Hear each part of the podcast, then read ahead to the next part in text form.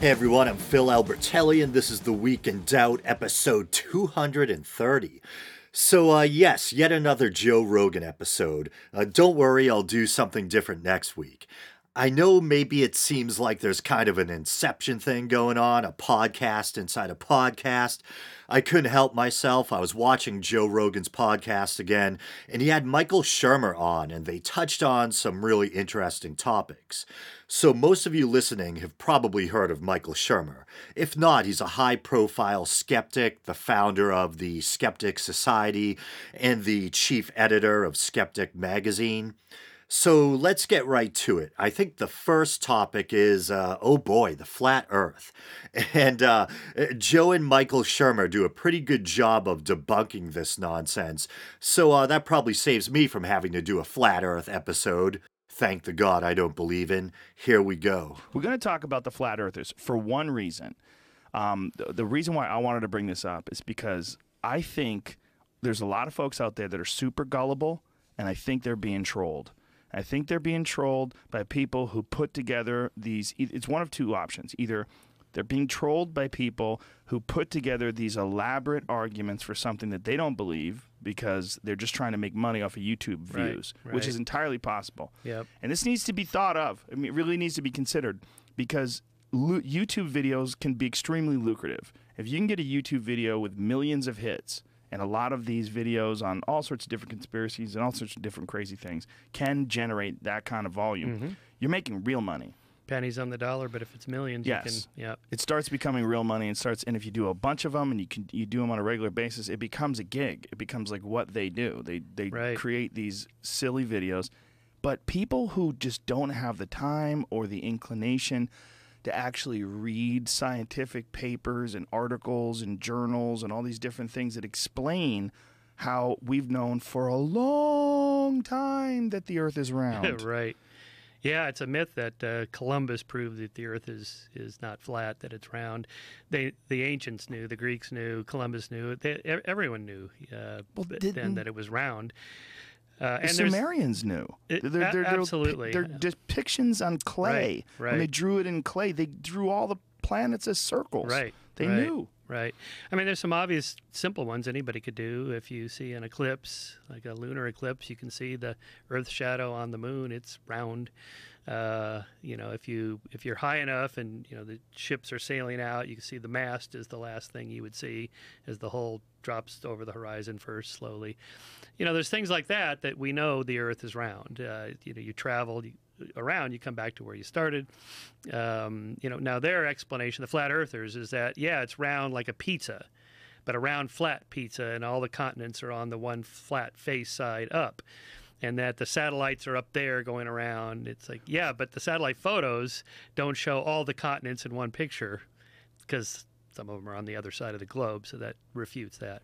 Well, not only that, but they think that satellites are actually in planes. They're in planes in Right, low Earth right, orbit that are just right. circling around. There's no actual satellites. They don't even believe in satellites. Yeah, so uh, back to your original comment, I, I th- some of these recent ones are so crazy that you can't help but think, okay, th- they don't believe it. They're just yanking our chain for maybe financial reasons. But that does get to the question I get, always get, which is, do these people really believe it? The cult leaders, the people that make uh, extraordinary claims, are they just making this stuff up? You know, people make shit up all the time. It's called fiction fantasy, uh, or do they really believe it? Are they, you know, true believers? And you know, it's hard to tell. It's hard to get inside people's heads. Uh, the old flat earthers in the 19th century, I think they really did believe it. Uh, there wasn't much money to be made, you know, on those kinds of things. I mentioned the uh, Alfred Russel Wallace, who was the co-discoverer of natural selection with Darwin. I wrote my dissertation on him and wrote a biography of him, and he was quite the colorful character who was so open-minded to new ideas that he was also gullible. So open-minded enough to uh, see this radical new theory of the evolution of life by natural selection. That's good pioneered other fields like biogeography and so on. But he also uh, was really into spiritualism and phrenology, seances, Channeling. yeah. all that stuff. And, and, and then he encountered an ad in one of the natural history magazines for this um, 500 pound bet if anybody could prove the earth is round. So he devised a test and he went down to the Bedford Canal, which is a long, straight, like 10 10 kilometers long. You can see the whole distance. And if you put these little sticks in the ground with markers on them, and you get a little telescope like a, um, a surveyor's scope, and you line it up, you can see that it bends. Uh, so at each point, the stick is you know three meters above the ground at each point, and uh, but you can see that it's dropped down in the last one, so it's bent. So he won the bet. But he didn't get paid, of course, because these people are cranks. And uh, so we had to take him to court. This ended up uh, costing him about 15 years of his career, you know, just wasting time, you know, writing letters and getting court dates and suing this guy and, you know, whatever. Just to try to win the bet? Yeah, just try to win the bet. So, and, and of course, what happens, you get caught up emotionally. Like, I'm not going to let this bastard get away with this. You know, he should have just cut his losses and left. But anyway, and I found these letters that this guy wrote to the National Geog- or the uh, the Royal Geographical Society about uh, Alfred Russel Wallace. You know, you have one member of your society that should be you know he's a quack and a crank and you know and he wrote letters to the to Wallace's wife. You know you better not sleep in your bed at night quietly because I'm coming to get you guys. And it's like oh, like death threats. Yeah.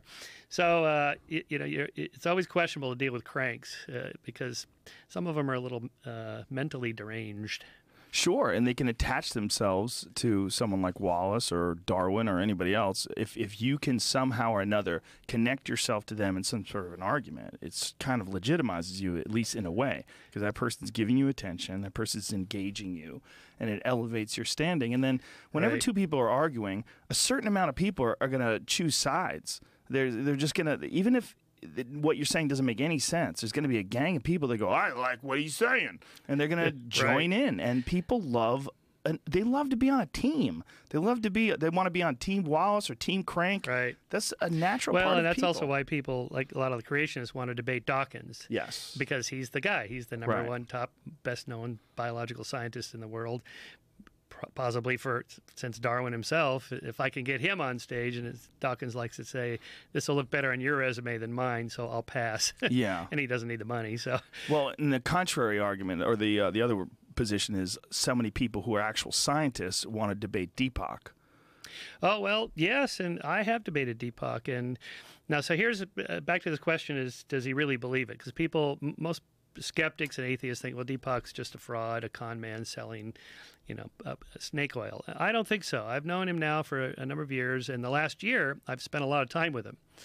And the reason I know he believes it, absolutely what he says, is because he's always working on me um, privately. You know, if we're at lunch or dinner, or I mean, I got you know half a dozen emails just the last two days from Deepak. and you know, it's not for public consumption. He's not trying to. We're Right. not debating. He, he's just trying to convince me, uh, you know, that he's right. Like, Was he trying to convince you? well, a- about consciousness here. Uh, Can you do it in his so voice, here- please? Uh, so here, here when you just- read them. a quote from Vedanta All of the body is in the mind, but not all of the mind is in the body. Uh, Swami Rama. Mm, well, Uh, as so long he- as he's quoting Swami Rama, we know. So, after yet another night of drinking, I'm back through the magic of editing. Did you almost forget you were listening to the Weekend Doubt podcast? I know I let that clip go for a while without interrupting, uh, but I thought Joe and uh, Michael Shermer were on a roll, and I didn't feel the need to butt in with my two cents. So Shermer there reading that quote was speaking, so it seemed to me, I, I could be wrong, as if Vedanta is a person. Vedanta is actually a kind of school of Indian philosophy. I believe the word references the ancient Hindu scriptures known as the Vedas. Uh, specifically, if memory serves me, it translates to something like the end of the Vedas, or something to that effect uh, which is why the term Vedanta can be seen as referring to the Upanishads, the final part or chapters of the Vedas. Okay, and let's see, they were also talking about Deepak Chopra uh, there. Um, and if you're not familiar, Deepak Chopra is this kind of new age guru who's been kicking around for decades now. Uh, he started as a medical doctor. I believe he studied or specialized in endocrinology. He practiced medicine here in New England for a while. Uh, I think he was the chief of staff at New England Memorial Hospital. I have a relative who was supposedly a patient of Deepak's and who doesn't have uh, very fond memories of him. As for me, I remember being a young seeker, probably in my late teens, had already gone through some dark nights of the soul, uh, some existential bouts, which I've talked about on the show, and had pretty much closed the door on literal belief in Christianity and belief in the Western concept of a personal God. And I entered this phase where I got really deep into meditation and Eastern religion and spirituality. And I used to watch Deepak Chopra's talks on PBS, and I even bought his book, The Seven Spiritual Laws of Success. I remember telling my best friend, who was technically still is uh, the bassist in our band, um, that I was going to apply what I read in that book and, and it would help us get famous and succeed as a band. And man, I'm cringing just talking about it. We never did get that recording contract. I want my money back, Deepak. Kidding. I'm sure I've lost the receipt by now. So, next, Joe and Michael Shermer are going to talk about something I've been dying to discuss on the show for a while, and that's this idea of achieving immortality by uploading consciousness. I have issues with the idea uh, simply because I don't think it would actually be you. I think it would be a simulation of you at best. But I'll chime in again in a bit. So here's Joe and Michael talking about aging and technological methods of trying to achieve immortality and so forth. So uh, I just reviewed this uh, another book for Wall Street Journal called "Why Men Age" about aging, what we know, and you know we know a lot, but there's we know there's we also know there's a lot you there's only so much you can do. You know that. that Why is it just men? Uh, the guy was he's he's a doc who mm-hmm. treats men for right. aging. Is it was there a, there's a also, specific difference? Uh, well, there are some differences, but I think there's I think a mar- from a marketing perspective, there's already a bunch of books for women on mm. aging. There's not much about men. And anyway, that was it. It doesn't right. it doesn't really matter because it's really all the same process. Ultimately, your telomeres will get you. So, Michael Shermer just mentioned telomeres there, and you may have heard of them. There's been a lot of talk of telomeres and their role in the aging process lately. So, here's kind of a, a, concise little definition of telomeres and what they do from a site called Telomerase Activation Sciences. Okay. Our cells replenish by copying themselves. This happens constantly throughout our lives. Telomeres get shorter each time a cell copies itself, but the important DNA stays intact. Eventually, telomeres get too short to do their job, causing our cells to age and stop functioning properly. Therefore, telomeres act as the aging clock in every cell. Telomeres are shortened as we age, but telomeres can also be shortened by stress, smoking, obesity, lack of exercise, and poor diet. And I have something of a sweet tooth, and I remember kind of a scary news story not long ago that was suggesting that drinking soda could do as much damage to your DNA or, or shorten your telomeres uh, as much as, say, smoking could but for some reason, I think it was specifically soda with corn syrup in it. So I don't know if the same holds true for cane sugar or whatever, but I, I imagine a high sugar diet isn't good for you uh, in general. So I could be in trouble. And ironically, it's uh, it's eleven in the morning, and uh, I'm already drinking Coca Cola, and they don't even put cocaine in it anymore. And the idea, well, we live twice as long as our ancestors did a century ago. You know, yeah, that's true, but really, no one's living above 120. Just more and more people are pushing up to the upper ceiling because of public health and just general stuff we do that makes us healthier. But terms of longevity and aging, you can't stop it. All you can do is kind of hopefully slow it down a little bit, and and you want to have a higher quality of life the further up you go, as opposed to lying in bed in, with tubes for the last ten years of your life or something like that. So that's that's where the future research is, where the breakthroughs will come. Not not radical life extensionists that I've also written about. You know, we're gonna live 500 years.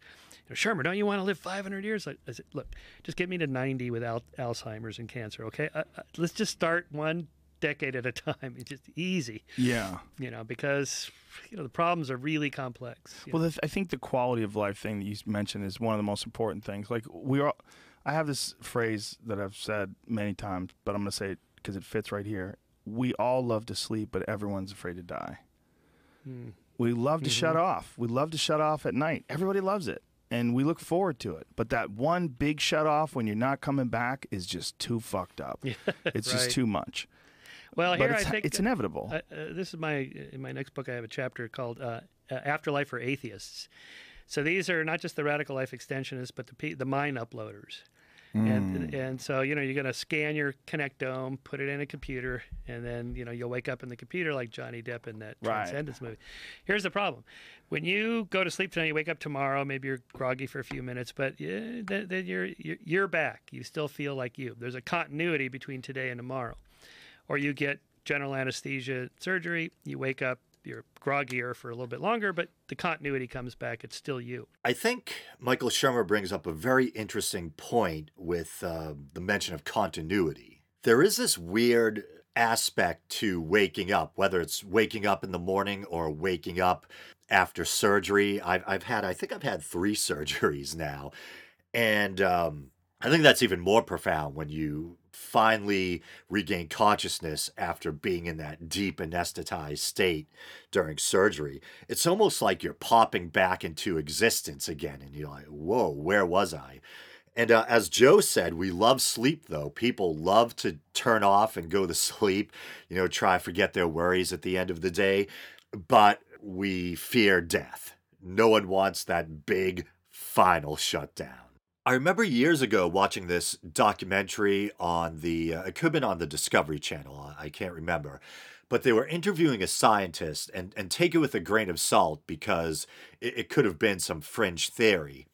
But he was suggesting that perhaps every night when we go to sleep, it's almost like your mind is kind of defragging like a computer, breaking things down, rearranging things. Uh, and it, it- it's almost like your identity, your mind just gets wiped and reassembled. So, in a way, it's almost like a new you every morning. And you're just going on uh, the memories of yesterday's you that have been kind of, you know, put back together or whatever. And uh, for some reason, I find that really disturbing.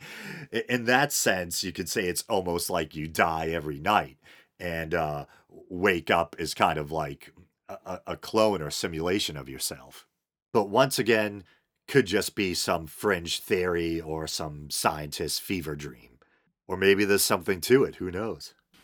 So the question is, is if you're you die and we have a scan of your connectome and we put it in a computer and turn it on, are you going to wake up in the computer like you did from sleep? And I don't think so. I think it would just be a copy of your, if this could ever be done, which is very unlikely because it's a super hard problem. But So Michael Shermer echoes my thoughts exactly. Even if you could find a way to map out someone's mind, all their attributes, their characteristics, etc cetera, et cetera, and then you upload all that onto a computer and kind of run it like an application or whatever, it's a simulation. It's not you. I think it, it would still be a valid scientific endeavor. I think we should try to do that, see if we can kind of replicate someone's consciousness, uh, their memories, their personality, and bring it to life in a computer. But let's say we did that to illustrate my point with a living person. Let's say they map out the complete schematics of your brain and they pinpoint of your personality traits. Uh, may, maybe there's even a scientific breakthrough that allows them to map or record your memories. And then they upload and run all that on a computer. Okay, you're on one side of the room, the computer's on the other side of the room. You're your own unique self. That simulation or whatever it is on the computer is just that a simulation the technology would be really cool and I think we should still pursue it. But I don't think we should be working under the uh, assumption or the delusion that that's somehow actually you and that there's real continuity there between you and that simulation. They're two different things. To think otherwise is, uh, I think, it's just wish thinking. It still might be nice for the family. They can interact with this simulation and remember dad. Uh, you, you know, it might be a kind of fancy version of keeping Fluffy's ashes on the mantle. let's just say it could. Um, I, it, th- th- I think there's a break in continuity uh, from death. You're dead. That's it. And this thing we have is a copy of you. It would be like if we cloned your body, and then you die, and then we reconstruct the body, and there you are. that's not you, not first person through the eyes, Mm. me. It's just a copy of me. Devil's advocate, if I was going to play devil's advocate to that, what I would say is with our current understanding and abilities right now, you're correct. However, whatever we have right now, whatever we are right now, if we can understand it down to the subatomic particles, if we can literally understand you as a person, like you as you stand right here, September 15th, 2016, if we can understand every single aspect of you, including consciousness, we're not there yet. Obviously, there's a lot of debates and there's a lot of struggles, but we're looking at it in terms of what our current understanding is. If we looked at it in terms of the understanding of people that lived in the year 100 AD, it would be a completely different idea of possibilities. Like our possibilities today are incredibly expansive in comparison to people that lived in, you know, 1776. Just the idea of what we what we understand about what it means when you talk about atoms, molecules, uh, the the idea of telomeres, all these, uh, all the knowledge that we have today. Imagine that expanding exponentially for the next 500, a thousand yeah, years. yeah. It's entirely possible that if we get to that point, we can recreate reality to a point where. I have a theory about people, and it's compl- just completely unqualified. And don't listen to me, but I think it's entirely possible that you know how bees make honey. I think people might make the universe. I think it's entirely possible that the way the universe makes itself, it makes a person. It makes a monkey. The monkey eventually figures out how to way to not get eaten by leopards, and the smart ones become a monkey, and then they figure out shelter. Wait, the monkey becomes a monkey again? I think uh, I'm just kind of teasing. I think Joe probably just misspoke. He probably meant the monkey becomes a hominid uh, or um, a human or something like that. And this theory of Joe's, or should I say hypothesis, because theory in the scientific sense, blah blah. I'm not getting into that again, but uh, whatever it is, this this idea of Joe's is is pretty wild. And then they figure out agriculture, and then they really get going. And once they really get going, what they start doing is creating technology. They create in the form of a wheel or in the form of a bucket to carry the water so they don't have to keep drinking out of the river and getting crocodiles and fucking giardia and everybody's dying from uh, inborn disease. We figure things out slowly but surely. And along the way, they make better and better things until they develop computers, until they develop artificial intelligence. They f- make something that can think for itself. And then they put that thing to work, and that thing gets better in two weeks than 10,000 years of human development, right? And I think that thing probably is how the universe gets created. That the universe, like this idea that the universe has no beginning and no end, that it's this infinite cycle of maybe, and maybe it does that through people. I like how Michael Shermer is like, hmm, uh, it could be a good chance he's just trying to be polite there. I love Joe Rogan and I love the way that he's interested in expanding and exploring consciousness and kind of pushing the envelope and thinking outside the box.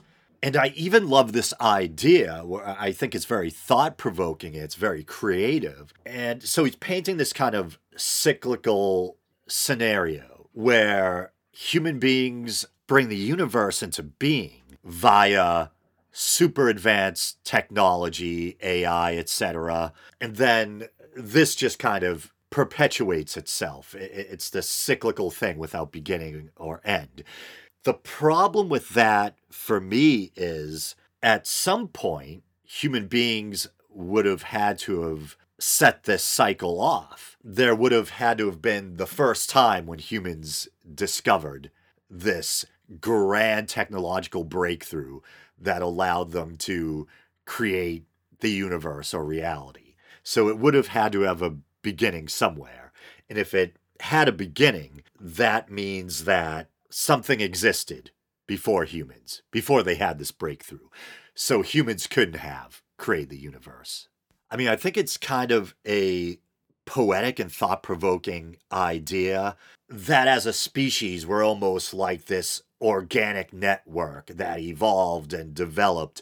And then our technology evolved and developed and exponentially became more and more complex. And we gave rise to the very universe we live in. But now, as I say it, it's, it sounds batshit crazy. Uh, so, kind of a beautiful, wild idea, but uh, very problematic. And uh, I think it's almost like when people talk about God or the universe, you run into the problem of infinite regress. If humans created the universe or the matrix or whatever it is, um, who created uh, the humans that created the universe or the matrix or whatever it is? Or to put simply, how could humans create the universe if humans were already living in the universe before they created the universe? Ah, this is some weird shit to be wrestling with after a night of drinking, even for me. Maybe it makes people and in or our through through intelligence of yes, some kind. some sort of intelligence. But what we currently understand and know of the known universe, we're the only ones that we know of. Right. And we're looking at what we're doing, and we're like, whoa, whoa, whoa, whoa, whoa. What are we doing? Like, what are we? Where are we going with this? We're just going to keep going.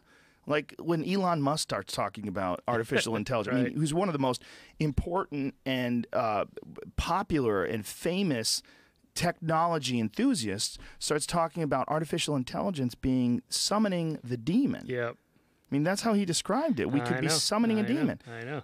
I, I really think that might be what we do. I think we're getting caught up in the Kardashians and we're looking at who's got a fake butt and, you know, are those chemtrails in the sky? And Right. I'm in the 12 step program and I'm fucking CrossFitting. and meanwhile, what we're doing is we're giving birth to some new form of transcendent technology that literally rewires reality itself. Yep. Well, that is an actual theory. Uh, you know, the that we're living in the matrix, that it's all a computer simulation, and it's all equivalent of a holodeck somewhere. But I Uh, don't even know if if, it was- and if we it was have so to real, be you- there. if it was so real you couldn't distinguish between the holodeck uh, world you're in and this world, then how would you know? Right. So it really becomes one of these thought experiments that's fun to contemplate. But how would you test it to see if it was true or not? Once again, I'm in 100% agreement with Michael Shermer. Uh, I, I like thinking about that too. I think I was just talking to a, friend about that. How, I mean, it's true for all you know, we could be in a simulation. You know, our actual bodies could be elsewhere, or we could just be some AI program that's running or something like that. But of course, this is pure speculation. And as Michael Shermer points out, how would you test it? So this is stuff that's fun to think about, but you have to try to stay grounded somewhat and try to keep things in perspective.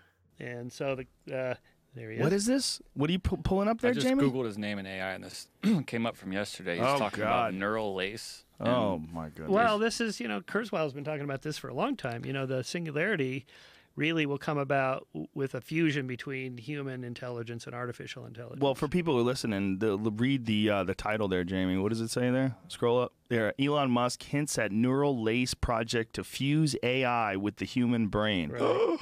well, in a way, um, a cochlear implant, You said cuck. Do you know what that means? cochlear. Do you know what cuck means? No. It's the new. We'll we'll go over that another time. Oh, it's the it? new insults on the internet. What's the figure about how much data gets pushed on the internet in a day? That I think it's there's a short amount of time. I forget what the window is, but in that time, more data gets passed Right. than in the entirety ha- of human history. I have that. That's uh, that was at the beginning of Peter Diamandis's book on uh, the the rapid growth of technology. Um, It's some yeah, insane it, it was number. like every month now. It's the equivalent of all everything that's ever been printed in the Yeah. history of humanity. I, Ever. I don't have to look. It's just a huge number. Just think about that, and then think about how many books Ron Hubbard must have written. Because L. Ron Well, he- Hubbard wrote more books than anyone who's ever lived. You know, if you go to the Scientology centers around the world, they they all have a room with his desk and a writing pad. It's like it's, it's literally like this in case he comes back.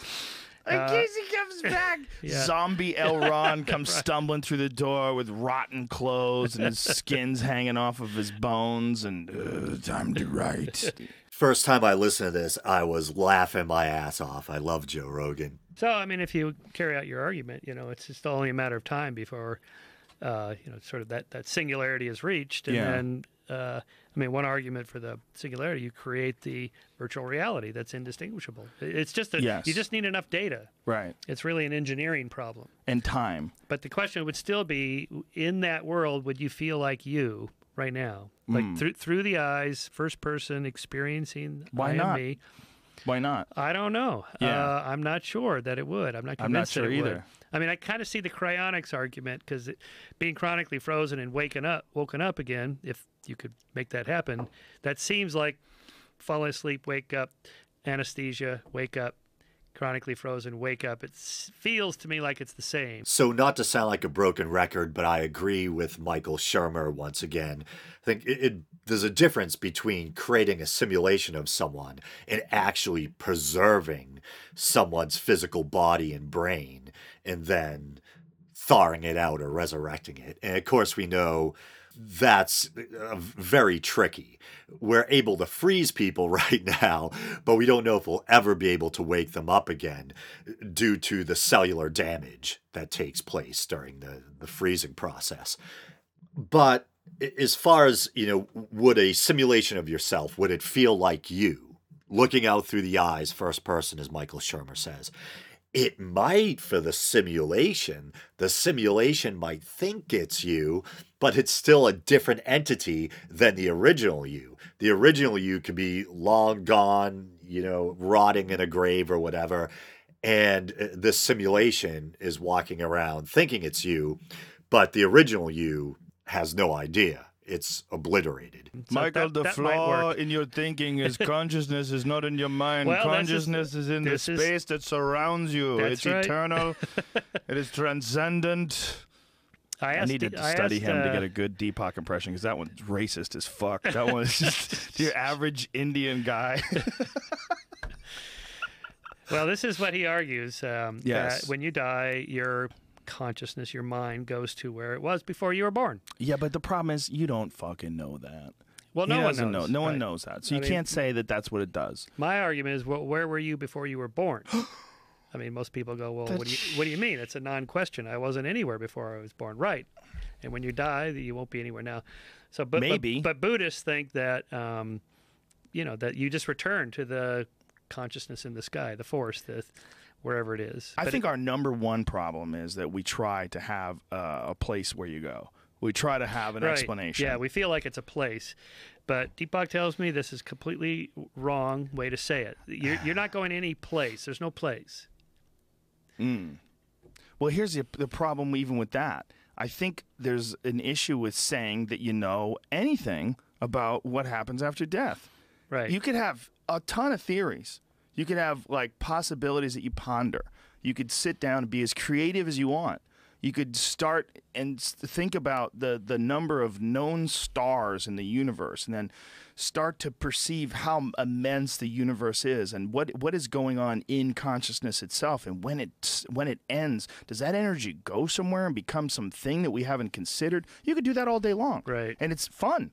I was surprised Michael Shermer didn't bring up the kind of misuse of the term energy there, which people often do when talking about the spirit or the soul and how it might be able to survive death, because there's that misuse of the first law of thermodynamics, how energy is neither created nor destroyed. But of course, that's referring to the physical sciences, um, heat, etc., not some vague notion of spirit energy.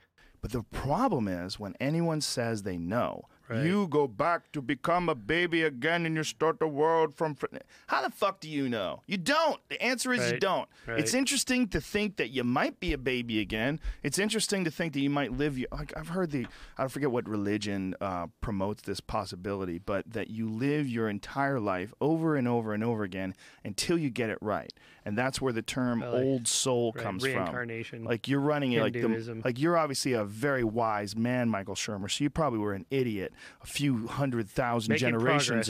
ago, Right. but you've gotten to this point where you've you've figured out how to live your life very harmoniously.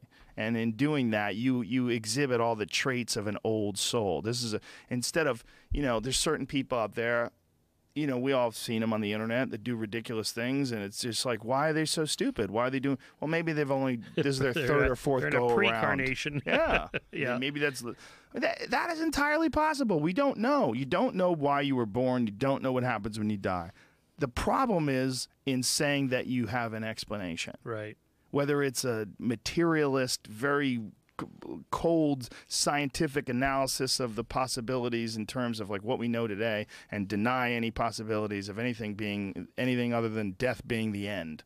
Like that we don't know that either. It's Well, okay, right, that's correct. But so from the scientific null hypothesis, that is, your theory is not true until proven otherwise, we, would be when when you're nothing happens when you're dead. You're just gone, could be. and unless there's some other alternative we can test. Right.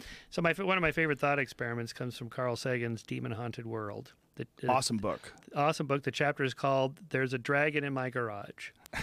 so uh, I tell you, I, uh, Joe, I have a dragon in my garage. You do? So cool. Can I see it? Yeah, yeah, yeah. Here, here. So I open the garage door. You look in. There's some paint cans, a ladder, a bike. No dragon. Oh well, it's an invisible dragon. Okay, so you say, uh, well, let's put some powder down on the ground, and then when he walks around, we'll see his footprints. Well, you see, this dragon hovers about three feet above the ground at all times. And you say, well, I got some infrared cameras here. We could detect the heat. No, this is a cold blooded dragon. It gives off no temperature at all. You know, well, oh, I have this heat detector, and when it spits out the fire, then we'll see that the fire comes out of it, and that'll prove that it. Well, no, it's coal fire. No, this is not heat generating fire. It's a very special kind of fire. Okay, so Sagan's point is, what's the difference between an, you know, invisible, hovering, cold, indetectable, immeasurable dragon, and no dragon at all?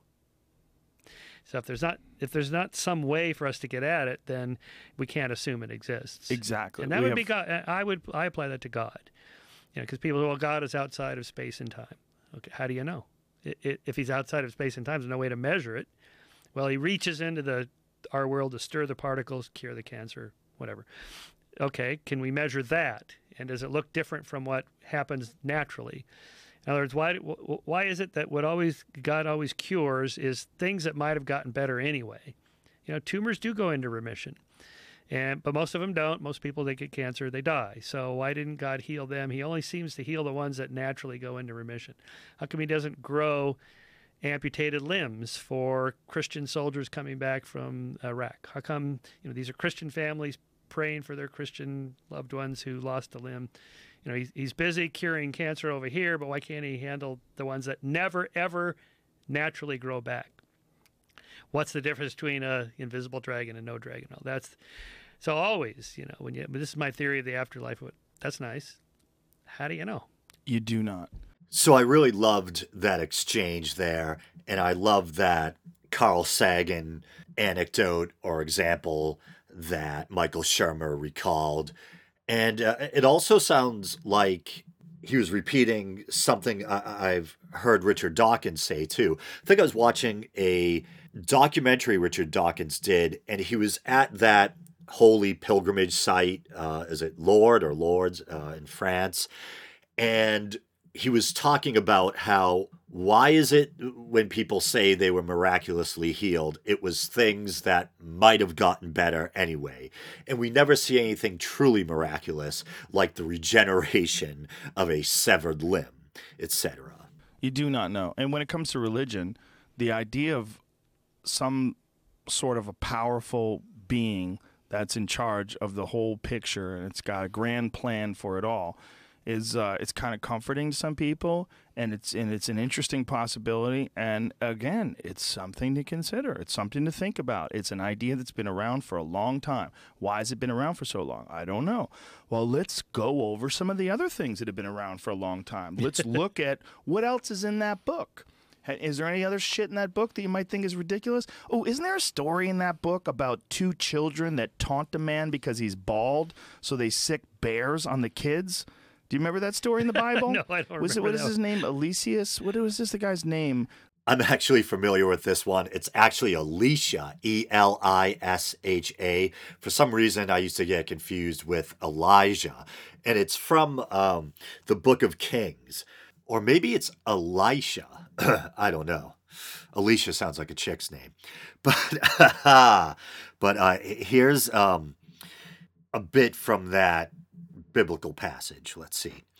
Then he went up from there to Bethel, and as he was going up by the way, young lads came out from the city and mocked him and said to him, Go up, you bald head.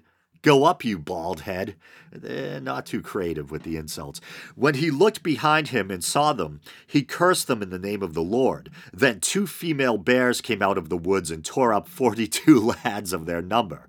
And he went from there to Mount Carmel, and from there he returned to Samaria. Samaria, not Samaria. I've been playing Conan Exile, so. Who is oh, taunted by these children because of his baldness. So God summons two bears to come out of the woods and maul these children and kill them because they Well, that would- taunted that would, his be baldness. fitting with the Old Testament. I mean, but if you're talking to someone who's a religious person who believes in the Bible and you throw that around, one of the first things that goes, "Oh, that's the Old Testament." Right. Well, okay. So the Old Testament is not valid. Right. The New Testament, the one that was written by Constantine and a group of bishops, where they got down and they th- they wrote it out what 500 years after Jesus died. Constantine did not write the Bible. Uh, he lived in the fourth century. Uh, he's often referred to as the first Christian emperor. Whether or not he converted to Christianity for political reasons or out of sincere conviction, or whether he actually converted at all is still a matter of some contention, or could have been a mixture of political and personal motivations. Uh, it is known that Constantine's mother, Helena, was a devout Christian, and according to tradition, at an elderly age, even helped locate some of the supposed holy sites in the Holy Land. There's this erroneous notion that's been perpetuated by books like the Da Vinci Code that the Bible was written at the First Council of Nicaea. It was actually uh, short, sometime afterward, not too long afterward, relatively speaking. Constantine commissioned Eusebius, an early church scholar, to kind of assemble and prepare 50 copies of a Greek language Bible that would contain, you know, a, a decided on canon or collection of books. Yeah, just to give you some perspective, the first Council of Nicaea was in 325. Constantine commissioned Eusebius to produce 50 Greek language Bibles in 331. That one's legit. right, I see That point. one's right. legit. Yeah. Well, Like- that's a more ridiculous one ever because Constantine wasn't even ca- he wasn't even Christian. Well, yeah. Well, so I mean, the Gospels appear to be written 30 to 60, the first one, 30 to 60 years after Jesus died, Book of Mark. The others were copied from Mark, obviously. John is really weird. And, uh, you know, no one knew him. These weren't, you know, the Gospel authors didn't know, they weren't his disciples. They didn't know him. So this is secondhand, third hand, whatever. And there was a committee that decided what That's gospels right. Yeah, got so- in that's and right. what so gospels the Gospel just of weren't Thomas, valid. for example, was voted out. Why? Well, yeah, who knows? Thomas is one of what's known as the Gnostic Gospels. And it is true that, you know, people, men, decided which books would be included, which wouldn't. But uh, it wasn't the First Council of Nicaea. I don't know if that's being suggested once again there. At the First Council of Nicaea, what they really accomplished, I think, was uh, agreeing on a date for Easter, uh, trying to pin da- down the divine nature of Jesus and his relationship to the Father. And uh, I think they came up with the first part of the Nicene Creed. And uh, I probably don't need to say it, but I'm an agnostic atheist, but uh, I believe in just trying to get the history right. Took a Twitter poll. they took a Twitter poll. Yeah, the It really is. of a They, just- they got all together. medieval Twitter poll. Yeah. In any case, when did Jesus become a conservative? You know, I mean, in the in the Gospels, he talks about uh, you know giving up your belongings, taking Yeah. care of the poor. You know, uh, the They hung chance out with the chances of a rich man going to heaven or like going through the eye of a needle. You Dude, can't do he it. was a winemaker. Yeah. He made wine for people. Carpenter. I've never necessarily heard of Jesus referred to as a winemaker per se. Uh, Joe might be referencing the story of the wedding at Cana, where Jesus perform- supposedly performed this miracle where he turned uh, water into wine. I've heard some people speculate that this may have been a parable, which in part the purpose of which was to try to put Jesus in opposition against or in competition with or above the Greek god Dionysus, who is one of, if not my favorite mythological figures. Dionysus is not only a god of wine and, and intoxication, but a god of uh, death and resurrection, a god of primal or primordial ecstasy. Uh, yeah, definitely one of my favorite figures. I've actually been contemplating getting a Dionysus tattoo, which would be my first tattoo. We'll see what happens. Yeah. yeah, yeah. Right. So um, his conservative values would be suspect if you actually read what he said. Well, yeah, I mean, all the depictions of him looks like a fucking hippie. It looks like a dirty white hippie. Somehow or another, a white guy grew up in the Middle East and, you know, the year zero. like, I have a feeling they probably looked like they look now. Don't you think? I mean, why does that guy look so like he looks like a lost kid who lives in Idaho? Like he's rebelling Right. from his parents and Well, I think that's what made The Life of Brian such a great film. You Yes. know, the Monty Python. It's like they really nailed it. and they nailed it a long time ago. Right. you- Back when you really couldn't do this is before Blazing Saddles. Yeah. Life of Brian definitely was a great film. Uh, always look on the bright side. and uh, with that being said, I'll call this episode a wrap. You guys know the drill. Please like the Facebook page. I think I lost a couple of likes recently. I don't know why. Uh, I might I might have posted a couple of political stories that may have driven people away.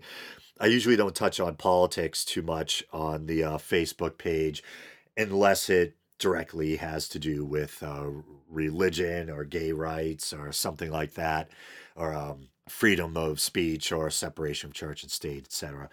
Uh, yeah, so please like the Facebook page. You can follow the show on Twitter. You can check out the YouTube channel. Maybe you're doing that now. Um, you can subscribe to the show via iTunes or Podbean. If you want to help the show out monetarily, you can use the PayPal widget at the bottom of the Podbean page. Just go to Podbean and look for The Weekend Doubt, or you can go to patreon.com slash The Weekend Doubt and help support the show for as little as 99 cents a month and quit anytime you want. All right, brothers and sisters, until next time.